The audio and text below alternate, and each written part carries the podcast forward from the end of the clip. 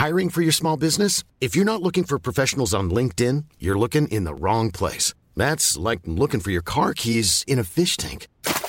LinkedIn helps you hire professionals you can't find anywhere else, even those who aren't actively searching for a new job but might be open to the perfect role. In a given month, over 70% of LinkedIn users don't even visit other leading job sites. So start looking in the right place. With LinkedIn, you can hire professionals like a professional. Post your free job on linkedin.com slash people today.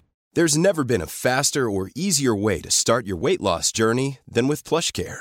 PlushCare accepts most insurance plans and gives you online access to board-certified physicians who can prescribe FDA-approved weight loss medications like Wigovi and Zepbound for those who qualify. Take charge of your health and speak with a board-certified physician about a weight loss plan that's right for you. Get started today at plushcare.com slash weight loss. That's plushcare.com slash weight loss. plushcare.com slash weight loss. Hey, it's Paige DeSorbo from Giggly Squad. High quality fashion without the price tag. Say hello to Quince.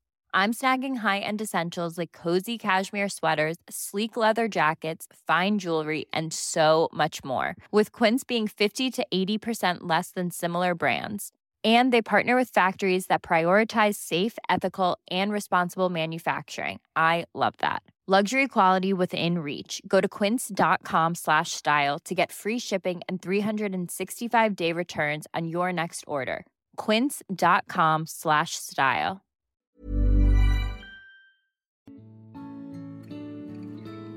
Välkommen tillbaka till podcasten Utan dig med mig, Alexandra. Och med mig, Emelie.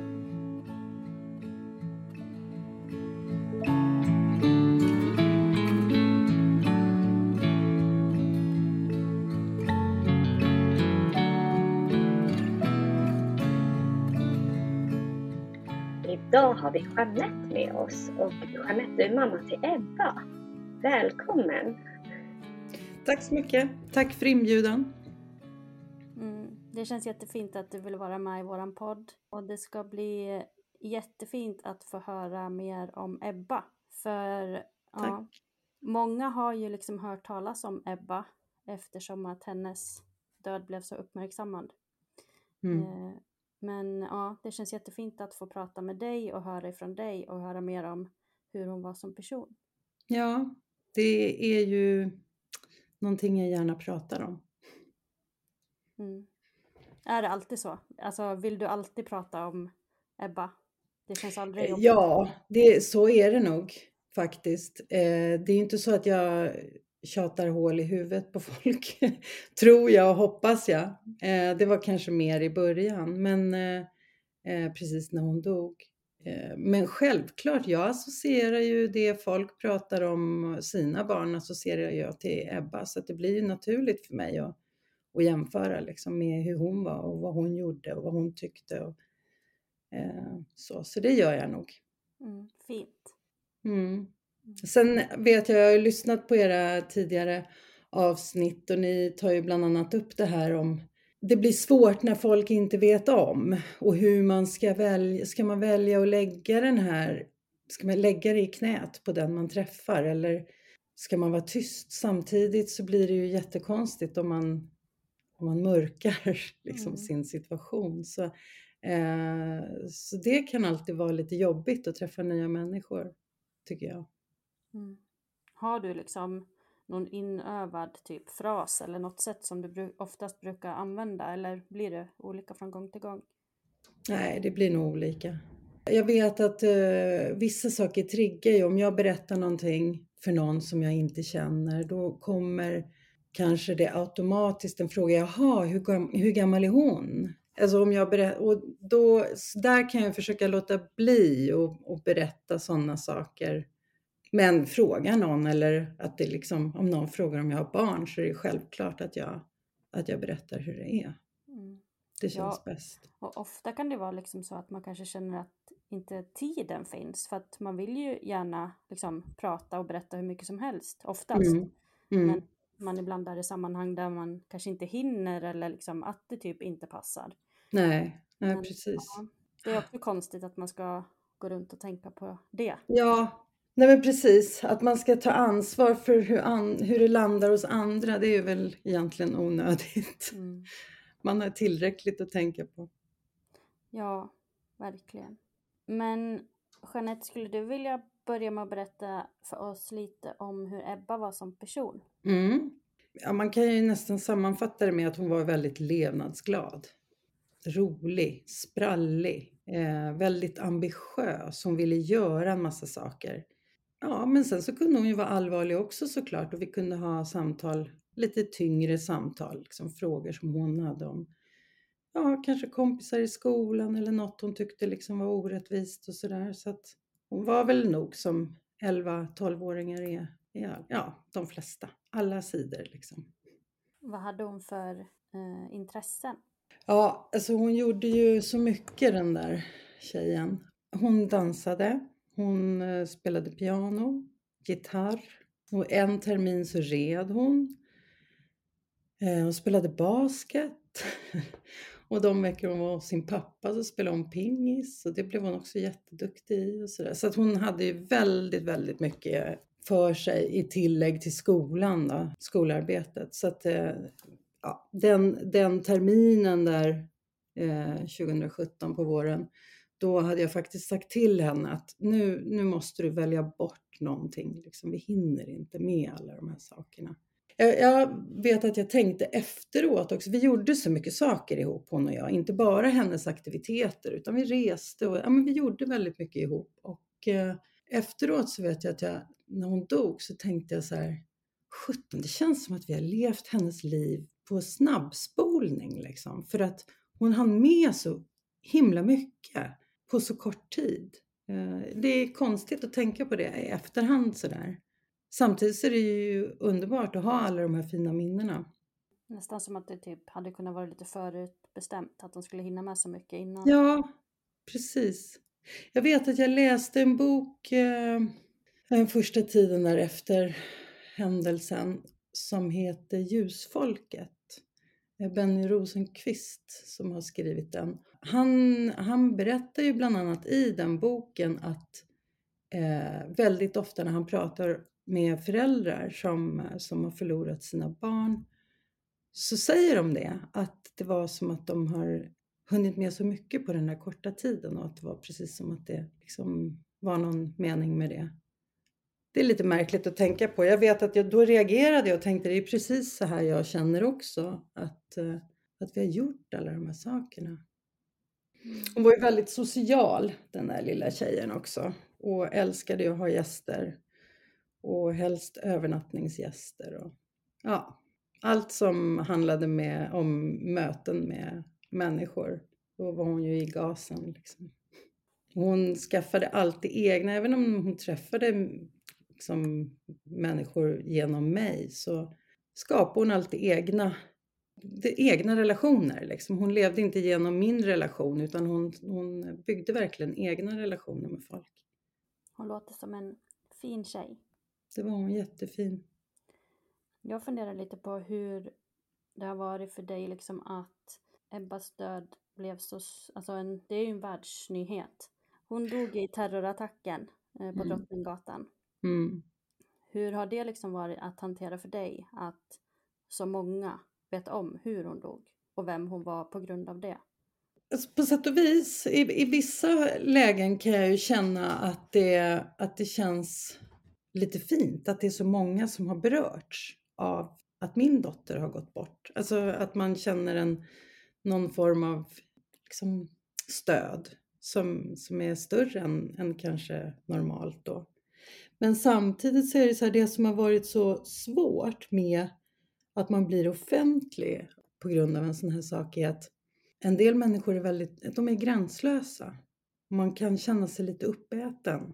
Och media och eh, privatpersoner, de ringde ju ner min mobil i början och även om folk vill väl så blir det, det blir fruktansvärt svårt och jobbigt. Och sen var det många som busringde lämna konstiga meddelanden eller bara la på luren när jag svarade och sådär. Så att jag slutade ju svara i telefonen till slut. Jag blev ju faktiskt lite rädd för folk och vågade inte gå ut. Jag kommer ihåg, nu kan jag ju skratta åt det, men då var jag ju så rädd. Jag hade ju poliseskort när jag skulle till skolan eller till, på minnesstunder och sånt där. Och det var ju för att jag kände att folk var så att de inte visste var gränsen gick liksom. Så jag förväntade mig att bli påhoppad överallt. Och det, det kan jag bli lite full i skratt nu. Då var det ju fruktansvärt men nu kan jag känna att det är ju inte så. När jag sen vågade ta mig ut på, på ja, kommunala färdmedel så, så folk har ju annat för sig än att hålla på att känna igen mig. Så det var ju lite fånigt att jag trodde det. Liksom. Alla har sitt. Men, eh, ja, men så var det i början. Det, det, och sen är det ju, jag tyckte det är jättesvårt att förstå hur man kan utnyttja liksom Ebbas namn eller hennes bild i resten av världen i, i sammanhang som hon inte har någonting med att göra. Liksom. Det, det, sånt blir jättekonstigt och jobbigt. Jag upplever att folk fortfarande kan göra det. Utnyttja bild och hennes namn i fel sammanhang. Det, det, var ju inte så länge sedan det var en pojke som hade hennes namn skrivet på sin ansiktsmask där eh, på skolan. Men, så att det händer ju fortfarande. Mm. Man blir lite skrämd faktiskt. Ja, det förstår man. Man får se andra sidor av människor än vad man trodde fanns. Ja, och så blir det så koncentrerat. Det blir flera stycken samtidigt. Så att Ja. Mm. Skulle du vilja berätta eh, och beskriva den här dagen ur din synvinkel? Vad du var och ja, vad som hände? Mm. Eh, ja, det var, ju, det var ju otroligt många saker som inte var som de skulle vara den dagen. Det är ju också lite märkligt kan man tycka. Men dagen började som, som vanligt. Jag, jag brukade ju möta upp Ebba på Rådmansgatan de veckor som hon var hos sin pappa. Och så följde jag med henne. Vi hade liksom tio minuter extra varje morgon så jag följde med henne till bussen vid Centralen. Ja, men så, vi kunde planera eller prata om vad som hände i skolan och ja, sådär. Och så var det den här morgonen också och det var ju en fredag eh, innan påsklovet och jag hade tagit ledigt vi skulle fira påsklov ihop och eh, vi skulle få gäster från Norge och vi hade eh, bokat in oss eh, några dagar på Yasuragi ute på Hasseludden eh, med lite olika behandlingar och ja, men vi var uppåt och spända av förväntan båda två egentligen eh, den här morgonen och hon var ju sådär bubblig och sprudlande. Och normalt då så brukar ju hon på fredagar när hon är hos mig åka till eh, pianolektionen. Den, den eh, lärarinnan befann sig på Odenplan och där brukar hon vara klockan två. Så hon skulle ju liksom inte alls ha befunnit sig i det här området egentligen vid den tiden som hon gjorde. Eh, men eh, vi hade ju vi hade ställt in pianolektionen den här dagen för att de skulle springa ett lopp för Barncancerfonden på skolan och jag hade sponsrat Ebbas varv.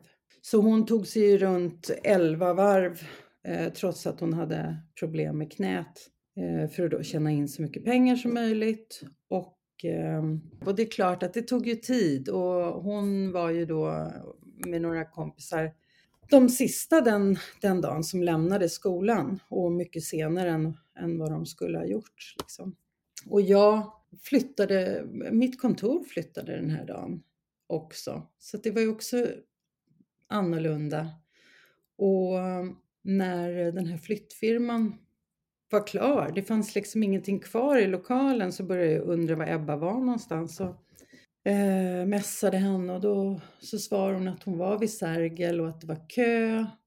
Och normalt när jag är på kontoret då brukar hon ta bussen till Norra Bantorget så hon åker mycket längre liksom för att det är närmre mitt, mitt kontor. Då ringde jag upp henne och så, så sa hon, ja, men så bestämde vi helt enkelt att hon skulle gå av där istället på, på centralen. Och eh, när jag lägger på luren så är klockan 14.56. Min klocka är det. Sen vet jag ju inte om den var exakt. Men, och det var ju samtidigt då som Ebba klev av bussen och jag springer ner på gatan och då är det ju kaos på Drottninggatan. För då har ju liksom den här färden startat för flera minuter sedan. Och Eh, ja, men folk skriker och det är ambulanser och det är poliser och det är blod och det är människor som ligger på gatan och det är, ja men jag förstod inte vad som hade hänt. Jag kommer ihåg att jag tänkte att det var tur att inte Ebba var med mig så att hon slapp se det där. Så tänkte jag. Och sen så sprang jag ju vidare då till Rådmansgatan där vi hade sagt att vi skulle mötas istället. För vi skulle handla. Ja, och sen när jag står där vid Rådmans... Alltså när jag springer dit, när jag går. Det är så mycket konstigt som händer på gatan. Det är någon bil som är kraschad och det är ungdomar som springer och skriker. Alltså man vet inte vad man är rädd för. Jag hade ingen aning om vad, men jag blev jätterädd så jag började också springa. Så här konstig känsla var det. Och sen när jag kommer ner i tunnelbanan så kollar jag ju på mobilen vad det var som hade hänt och ser att det har kört in en lastbil i Åhléns. Men jag kopplar inte. Jag kopplar inte ens att, att det var där Ebba gick av bussen, för bussen brukar inte stanna där. Men det var ju väg, vägarbete, så då hade de ju flyttat busshållplatsen. Så därför hamnade ju hon mitt i det här istället för att hamna på andra sidan. Liksom. Eh, där hon hade varit skyddad på ett helt annat sätt. Så det var väldigt mycket konstiga sammanträffanden den här dagen. Liksom. Och eh, nej men jag springer ju tillbaka. Jag vet inte vad jag ska Jag håller på och irrar där i eh, närmare två timmar nästan. Och sen beger jag mig till Karolinska till slut för jag har ringt polisen då och gett dem ett signalement på Ebba och hennes ryggsäck. Och, eh, och så frågar de samtidigt var, var de tar skadade någonstans och då är Karolinska ett av de sjukhusen. Så då börjar ju, då tar jag mig dit. Men där var hon ju inte. Jag tror jag var där kring fem någon gång eller något sånt där. Och där hittade jag ju inte henne och de hade fått in alla, sa de, från, från Drottninggatan. Och då kände jag mig ganska lättad faktiskt.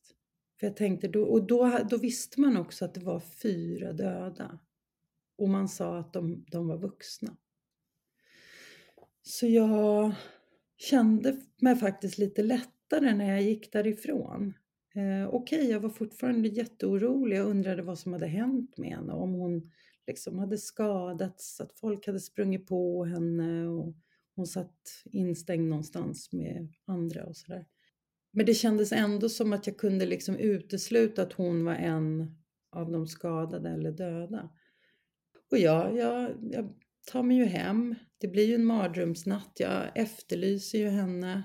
Och eh, ja, men jag tror att det är vid det här tillfället också de här bilderna börjar liksom eh, spridas som, som folk då påstår är Ebba. Och då visste jag ju inte att det inte var Ebba.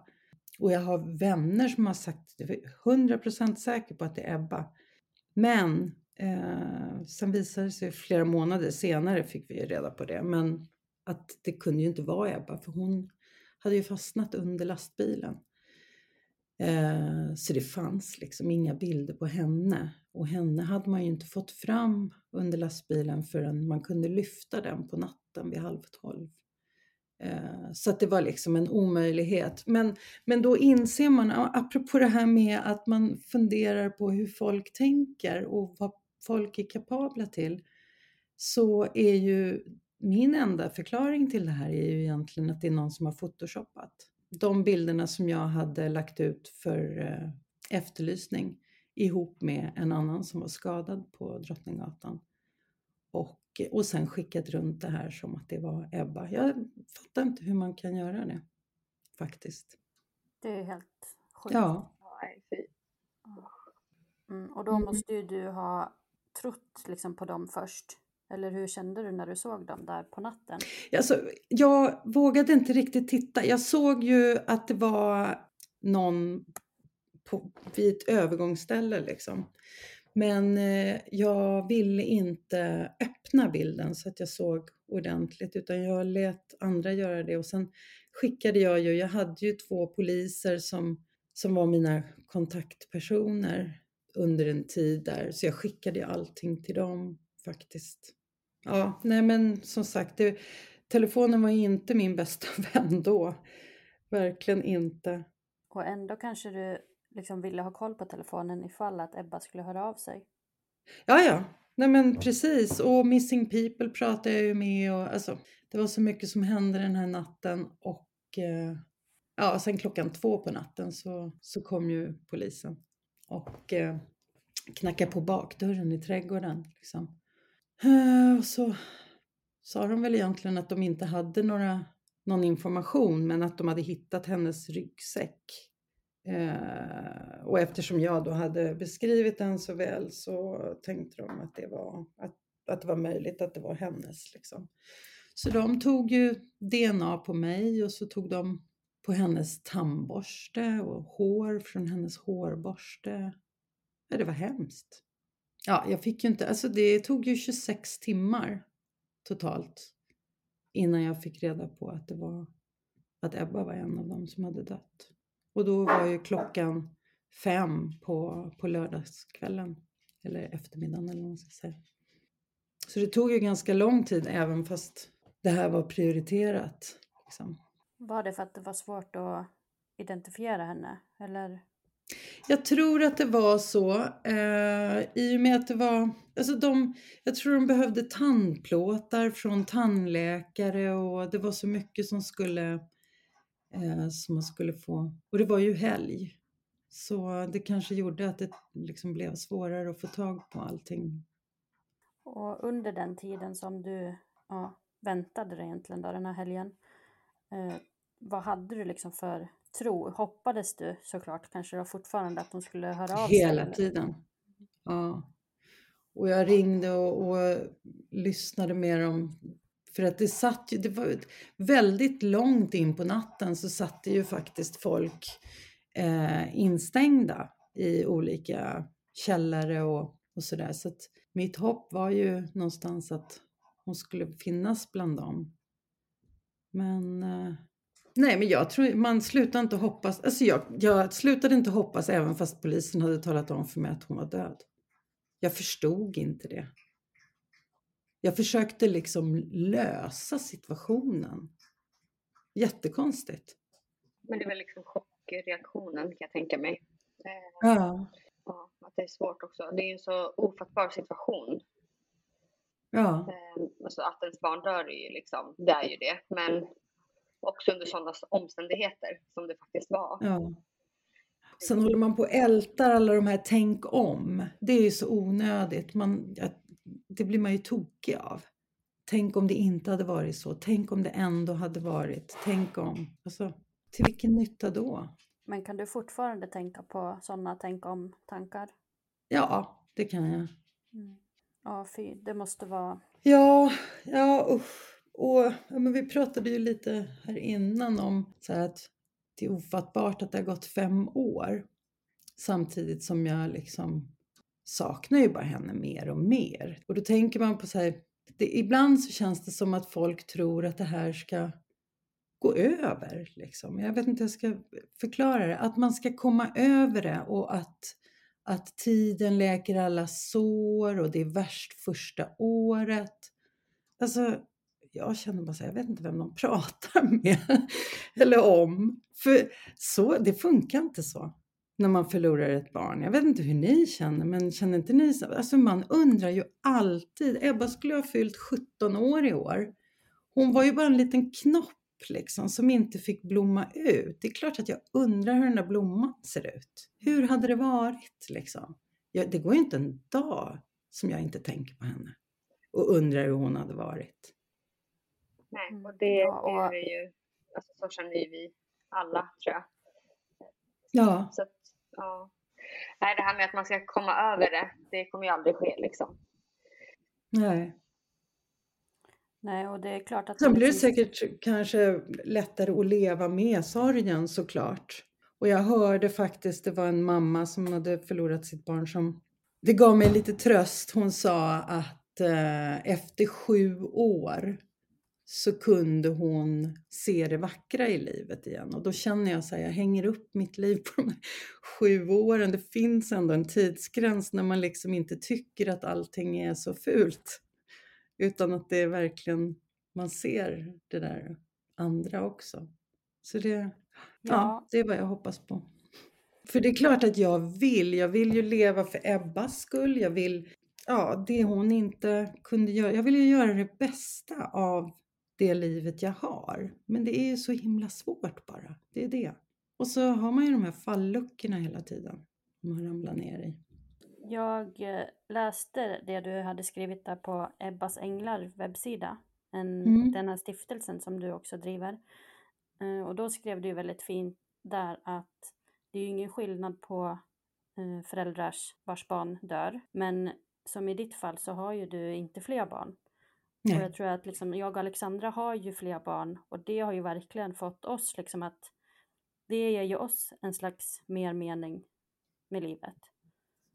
Och glädje och färg igen liksom. Men eh, det är klart att man, precis som du var inne på det också, att man sörjer ju och saknar men man sörjer ju också allt som man aldrig får uppleva. Och ja, det kommer man ju göra hela, hela, hela livet. Ja, så är det. Nej, men precis, jag kan förstå det. Jag är glad att du säger det, för jag vet ju också föräldrar som säger att det liksom inte riktigt går att orka med. För när man har förlorat ett barn så, så blir det ändå fokus. Liksom. Och det är flera som har sagt till mig att syskonen, de förlorar ju inte bara ett syskon utan även föräldrarna ibland för att föräldrarna blir så upptagna i just det barnet som man har förlorat. Då. Eh, så jag tycker det känns fint ändå det du säger att det, är liksom, att det känns som att det är en viktig, att du, ja, att du tycker att det är en viktig uppgift. För det kan jag känna att är en av de svårigheterna som jag tampas med. Liksom. Jag har ju på något sätt förlorat min identitet. Jag, och det låter ju jättekonstigt, för det är klart att inte jag bara var Ebbas mamma eller bara var den personen som jag var på min arbetsplats.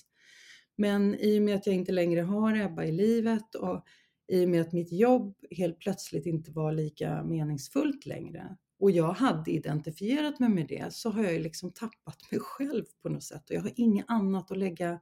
Jag har ingen viktig roll. Jag är inte viktig för någon liksom. Det är en hemsk känsla. Så jag köpte en hund. Han tycker i alla fall att jag är viktig.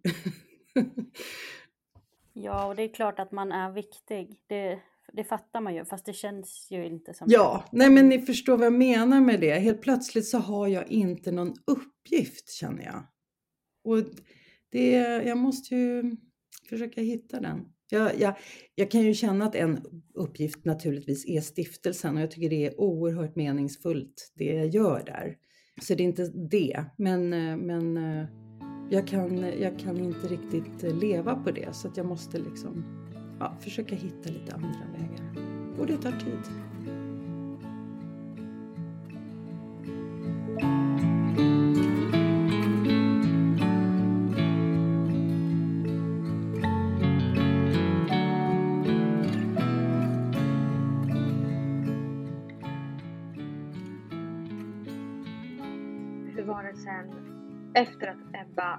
Dött och ni hade fått veta det och sådär?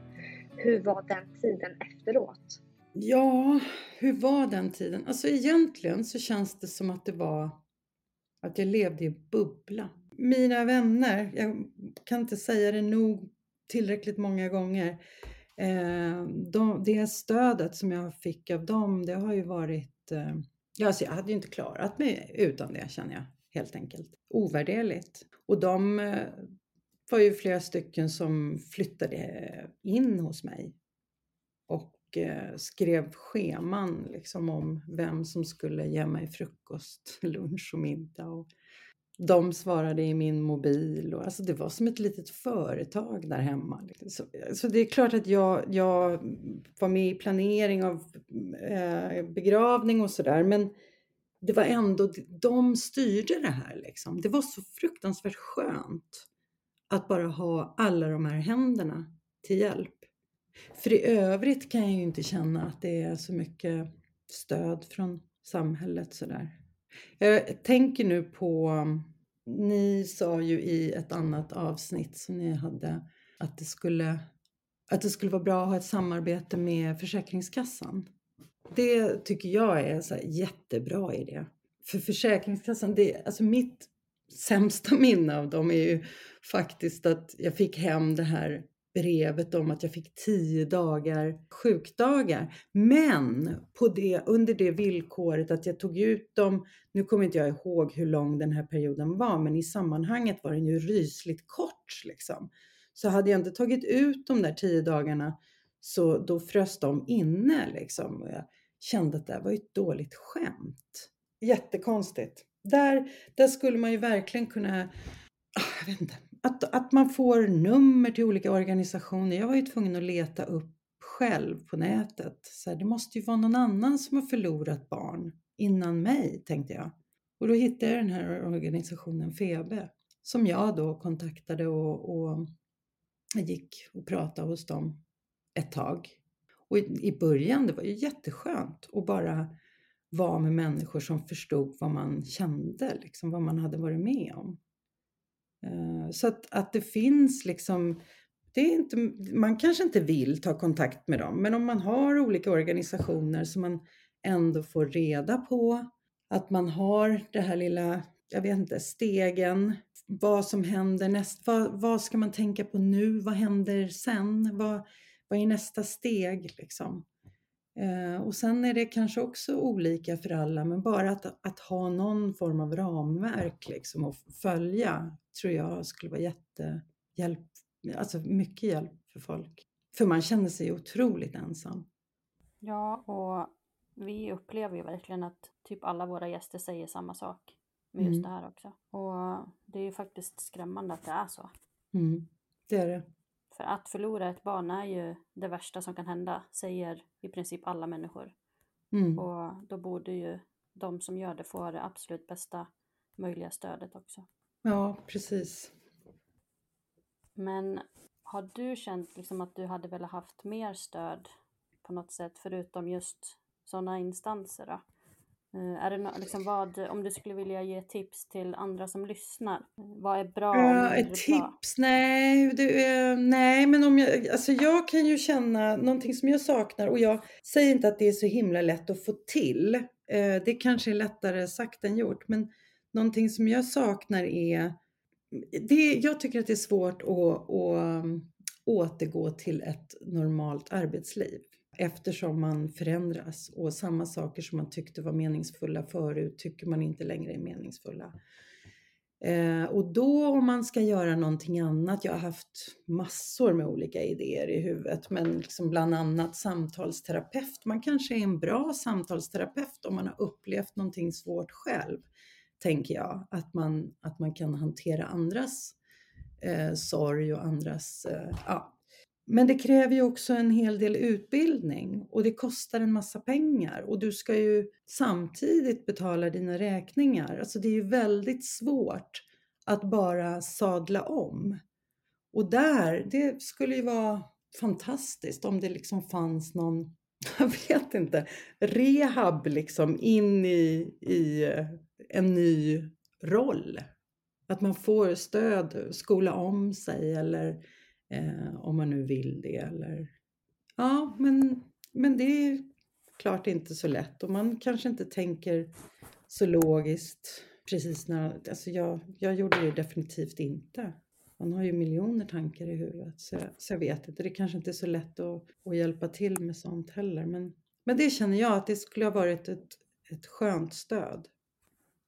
Jag tror att eh, många nog känner igen sig i det att man Ja men för ingenting är ju viktigt på samma sätt. Och Nej. man vill nog då kanske ja, men sadla om lite. Mm. Så det tror jag många känner igen sig i. Ja. Men då kommer vi ju in lite grann på spåret i att du startade ju stiftelsen. Just det. Vill du berätta lite om den och vad den gör? Ja, jag startade ju den 2018. Och eh, anledningen till att jag gjorde det var att jag hade hört att det fanns barn Ehm, i Sverige faktiskt som inte ens hade råd att köpa SL-kortet så att man kunde ta sig till fotbollsträningen. Liksom. Och vi är så duktiga i Sverige tycker jag på att hjälpa folk utanför våra gränser och sådär. Så jag fattade inte varför man inte liksom inser att vi måste hjälpa innanför gränserna också. Och Eh, och att det faktiskt finns familjer som idag är tvungna att välja mellan att betala räkningar eller skicka sina barn på, på sommarläger liksom, eller fotbollsläger eller ja, vad man nu vill. Och så tänker jag att en aktivitet, en fritidsaktivitet, jag tycker det är superviktigt. Det är vår framtid, barnen. Liksom. Och en fritidsaktivitet kan ju faktiskt vara skillnaden mellan att liksom kunna utveckla det här fritidsintresset med sina positiva energier, rikta dem på den här eh, aktiviteten istället för att ja, kanske hamna snett för att man inte har någonting att göra. Ja, att man inte har några intressen helt enkelt. Jag tror att intressen är väldigt viktigt för, för barn att ha. För det som drev på liksom. Det är barn upp till 18 år som får våra så kallade änglagåvor. Och då ansöker man om dem eh, och vi eh, beslutar då i styrelsen vilka som får årets änglagåvor och de delar vi ut på årsdagen av eh, terrorattacken, så den 7 april. Så delar vi ut stipendier då till olika sporter och musik och dans och ja, eh, olika aktiviteter. Barnen kan själva ansöka eller så kan föräldrar, lärare eller föreningsledare, alla som finns runt omkring liksom och kan fånga upp de här som har behov. Så det är, väl, det är ju vårt huvudsyfte såklart och det är det vi jobbar mest med. Och sen har vi ju haft andra aktiviteter. Jag hade ju bland annat en, anordnade en novelltävling eh, 2019 ihop med SvD Junior som är en nyhetstidning för barn. Det var en tävling för alla mellanstadiebarn i Sverige där man skulle avsluta en av Ebbas historier som hon hade påbörjat. Det blev en jättesuccé. Det var väldigt roligt att få läsa alla de här bidragen. Det kom in 1400 bidrag. Fantastiskt var det. Och, och så var det ju då några barnboksförfattare som satt i juryn och Ebbas eh, bästisar och jag också satt med i juryn där. Kul aktivitet som, som engagerade många barn till att skriva. Det var de flesta pengarna som vi får in är ju från privatpersoner som vill ge oss, skänka en gåva. Men sen så säljer vi också lite saker i webbkoppen eh, och sen på årsdagen, nu har ju inte det gått i och med pandemin, men eh, normalt så brukar vi ju ehm, sälja biljetter till eh, konserten där vi har stipendieutdelningen också och få in lite pengar på så sätt. Liksom. I'm Sandra, and I'm just the professional your small business was looking for. But you didn't hire me because you didn't use LinkedIn jobs. LinkedIn has professionals you can't find anywhere else, including those who aren't actively looking for a new job but might be open to the perfect role, like me. In a given month, over 70% of LinkedIn users don't visit other leading job sites. So if you're not looking on LinkedIn, you'll miss out on great candidates like Sandra. Start hiring professionals like a professional. Post your free job on linkedin.com/people today. Burrow's furniture is built for the way you live. From ensuring easy assembly and disassembly to honoring highly requested new colors for their award-winning seating, they always have their customers in mind. Their modular seating is made out of durable materials to last and grow with you. And with Burrow, you always get fast, free shipping.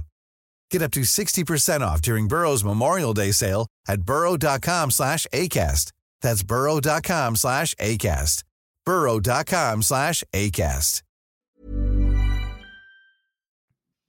Jag funderar lite på hur, om du gör eh, någonting annat på årsdagar. För nu pratade vi ju om årsdagen för Ebbas död. Just det. Hur brukar du spendera födelsedagar och jul och andra högtider? Ebbas födelsedag firar jag. Det hedrar hennes liv den dagen. Och det har jag gjort på så sätt att uh, nu flyttade jag ju förra, förra året. Eh, men eh, vi anordnade en middag i alla fall, fast då var det bara inte hemma hos mig.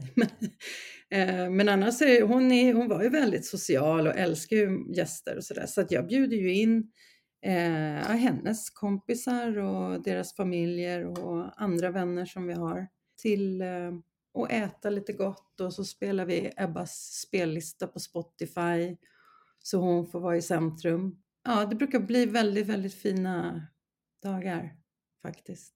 Men eh, jul och sådär. Flera år efter att hon dog så anordnade jag jul hemma hos mig eh, med en annan familj där eh, två barn som jag umgicks med det låter så konstigt, men det var faktiskt en pojke som, som eh, från början tog kontakt med mig. Han var väldigt fin den här lilla pojken. Han var ett år yngre än Ebba och, och så, han kunde vara så, så att han bara dök upp i trädgården liksom och frågade om han kunde hjälpa till med någonting eller eh, och sådär. Och jag, naturligtvis så kände jag hans mamma men vi var inte så där nära vänner liksom. Och, men det blev, ju, det blev ju så då blev vi ju väldigt nära på grund av det här. Och han hade ju också en lillebror så att de hade ju så här mysfredag hemma hos mig. Och, eh, ja men det var ju supermysigt. Och de firar jag ju då julafton med några år. Nu inte när jag flyttade då, men innan dess. Så jag tycker ju att julen är lite för, det är ju barnens dag liksom på något sätt. Mm. Och det har ju blivit väldigt mysiga jular. Det tror man ju nästan inte är, är möjligt liksom när man har förlorat sitt barn. Men det har ju varit så här riktiga, ja väldigt fina jular. Mm. Det är ju de dagarna som är, det är klart att ny, jul och nyår hänger lite ihop. Det är liksom samma sak där. Men jag vet inte, för mig är det nog ändå viktigast med Ebbas födelsedag på något sätt. Liksom att, man, att jag firar att hon föddes den dagen. Liksom. Det känns viktigt. Vilken dag är det som är Ebbas födelsedag? Vet du, hon tyckte att hon hade världens coolaste födelsenummer. Eh, hon hade nämligen 05, 06, 07. mm. Ja, det var coolt. Ja, det lär man sig som väldigt liten kan jag säga. Ja. Du berättade ju att eh, Ebbas vänner brukar vara med på hennes födelsedag och det låter ju som att du har ganska mycket kontakt med dem fortfarande. Ja, inte mycket kanske, men ja, ja absolut har jag kontakt med dem och, och framförallt mammorna till eh, de här tjejerna och killarna också. Det är ju så blandade känslor. Jag, jag älskar ju att ha kontakten och träffa dem och få krama om dem. Liksom. Och de har blivit så stora tjejer nu. Så samtidigt så blir jag ju så ledsen för det är hela tiden någon som saknas. Liksom. Usch, nu blir jag så här rörd. Uh, så det är lite blandade känslor men jag skulle inte för allt i världen liksom vara utan dem. Det är jättefint att träffa dem. Vad har du gjort med alla Ebbas saker? Ja, hörni. Väldigt länge, alltså fram till dess att jag flyttade, så lät jag ju hennes rum vara som det, som det var. Det, ja, det var ju gästrum i alla fall liksom, så att, och det var ingen som hade någonting emot att dela det rummet med henne som övernattade där. Så det var ju så i flera år. Och sen då när jag flyttade, jag flyttade i ja, slutet av januari förra året. Och då var ju det första gången som jag var tvungen att liksom gå igenom varenda grej i hennes rum och sortera. Och jag hade inte fattat hur svårt det skulle vara faktiskt. Så det, det var som att ta farväl av henne en gång till. Det var fruktansvärt. Och fruktansvärt att flytta från huset. Det var liksom vårt drömhem det där. Usch. Ja. Men, och som sagt, jag kan ju inte spara alla saker. Det går ju inte. Jag flyttade ju till en mindre bostad. En del grejer har jag behållit. Andra saker, kläder och leksaker har jag faktiskt gett till hennes yngre släktingar. Sysslingar och kusiner och sådär. Och jag tycker det är rätt fint att få se att de används igen liksom och sådär. Så, ja men det är så. Jag har ett, ett förråd fortfarande med leksaker i, i eh, kartonger som pytsas ut liksom på födelsedagar och till jul och så. Har du någon favoritgrej liksom som är Ebbas som du har nära till hands? En favoritgrej? Jag har ju en grej, det är inte någon favoritgrej men jag, jag väntar bara lite. Vad är det de här heter med de här stora ögonen? Juhu. hon var ju tokig i såna här juhus. Ah, hon gillade ju gosedjur överhuvudtaget. Hade lite för många sådana. Och vissa är så här, den här kan jag inte göra mig av med för att den har blivit mitt julpynt nu. för det är ju en tomte Yahoo liksom. Och sen har hon några andra nallar som jag liksom inte kan skiljas från heller. Sådär. Jo men och så här, det är bokmärken och sånt där, sånt blir ju så här, mysigt att ha kvar. Jag använder hennes hårborste. mm. Ja, jo jag tänkte säga det att de som lyssnar ser ju inte men du kommer ju där med en liten gosedjur som ser ut som en tomte.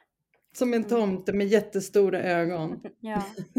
ja men det låter jättefint också att du använder lite av hennes grejer och så. Ja, jo men det är ju, och det är, det är ju bara så, det, och det var ju det som var hemskt, det kändes ju som att jag städade bort henne liksom. Men, men såklart, jag, jag kan, det går ju inte att bo sådär. Så Jag kan ju inte liksom ha ett rum bara för henne. Det blir ju jättekonstigt. Och sen, jag vet inte, det är många som säger att det kanske är ett bra steg liksom i den här sorgeprocessen att faktiskt göra det här, ta sig igenom det. Och det kan väl ligga någonting i det. Ja, men det finns nog liksom inget facit på när i tiden man ska göra sånt för det är nog väldigt individuellt. Ja, och det tror jag också. Mm. Ja, vi hade ju skrivit en fråga där om, om du har kontakt med andra, an, andra från terrorattacken. Just det. Ja. just det, precis. Och det har jag ju. Jag träffade, jag satt ju med i hela rättegången.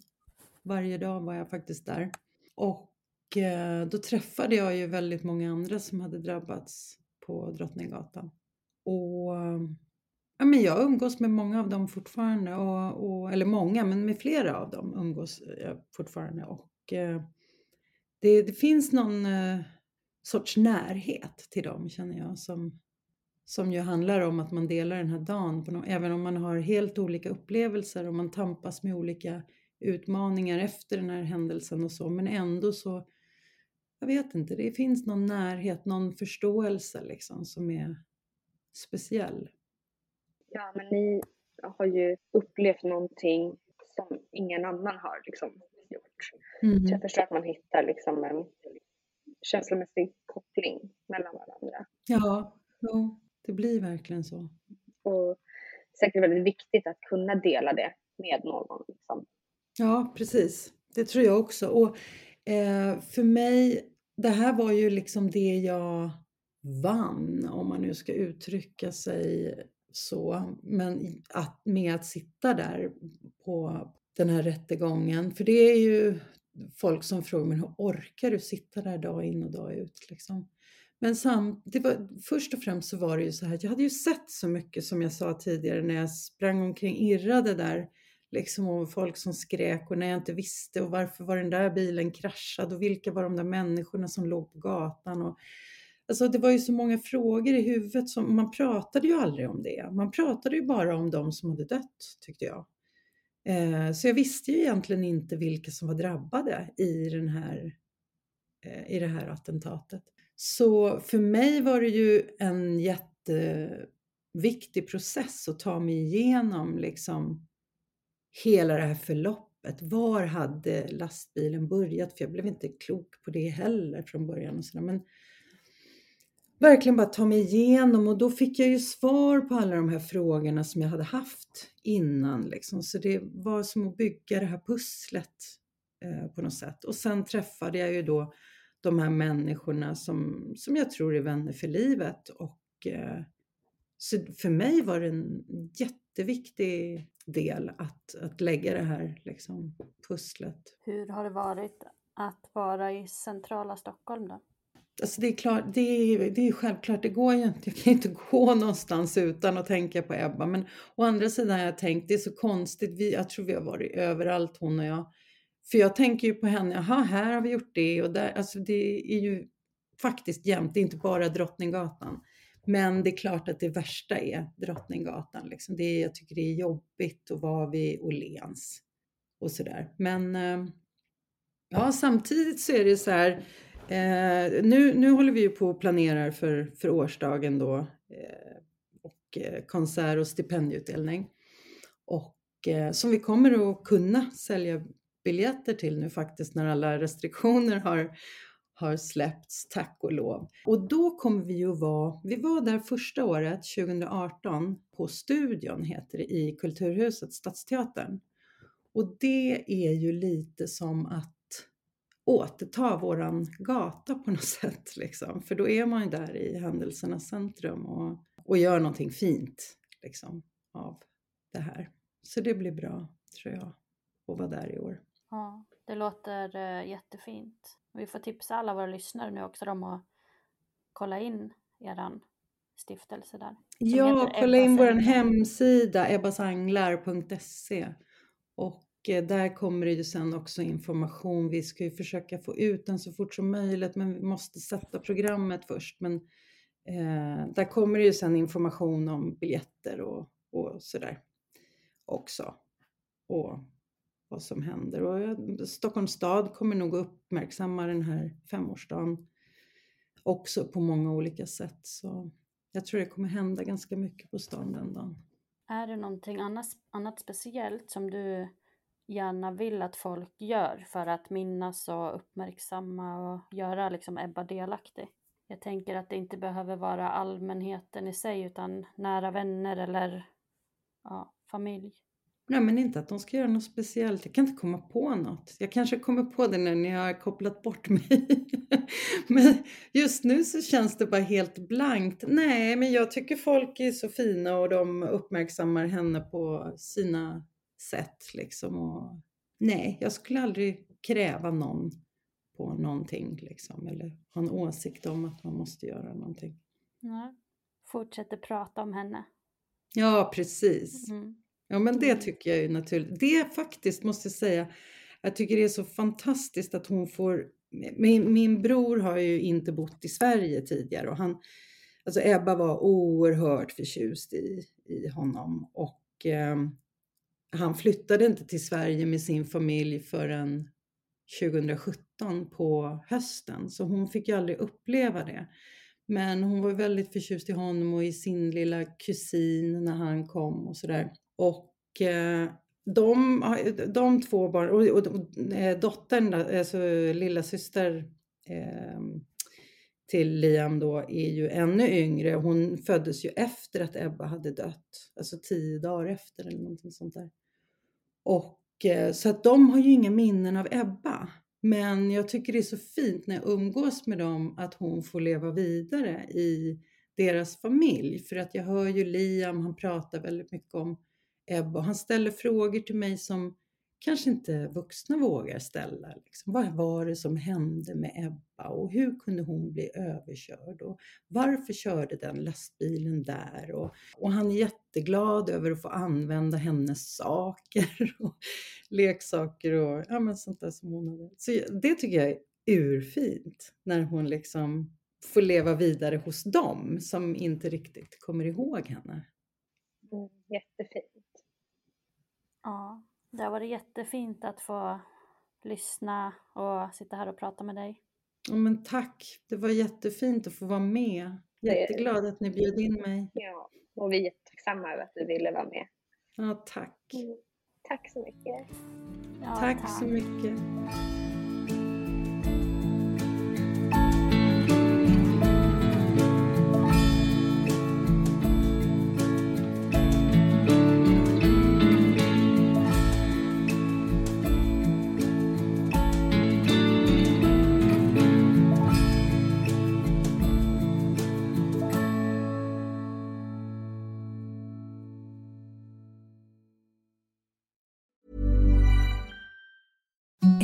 The softest sheets you've ever felt. Now imagine them getting even softer over time. That's what you'll feel with Bowl and Branch's organic cotton sheets. In a recent customer survey, 96% replied that Bowl and Branch sheets get softer with every wash. Start getting your best night's sleep in these sheets that get softer and softer for years to come. Try their sheets with a 30-night guarantee. Plus, get 15% off your first order at bowlandbranch.com. Code BUTTERY. Exclusions apply. See site for details.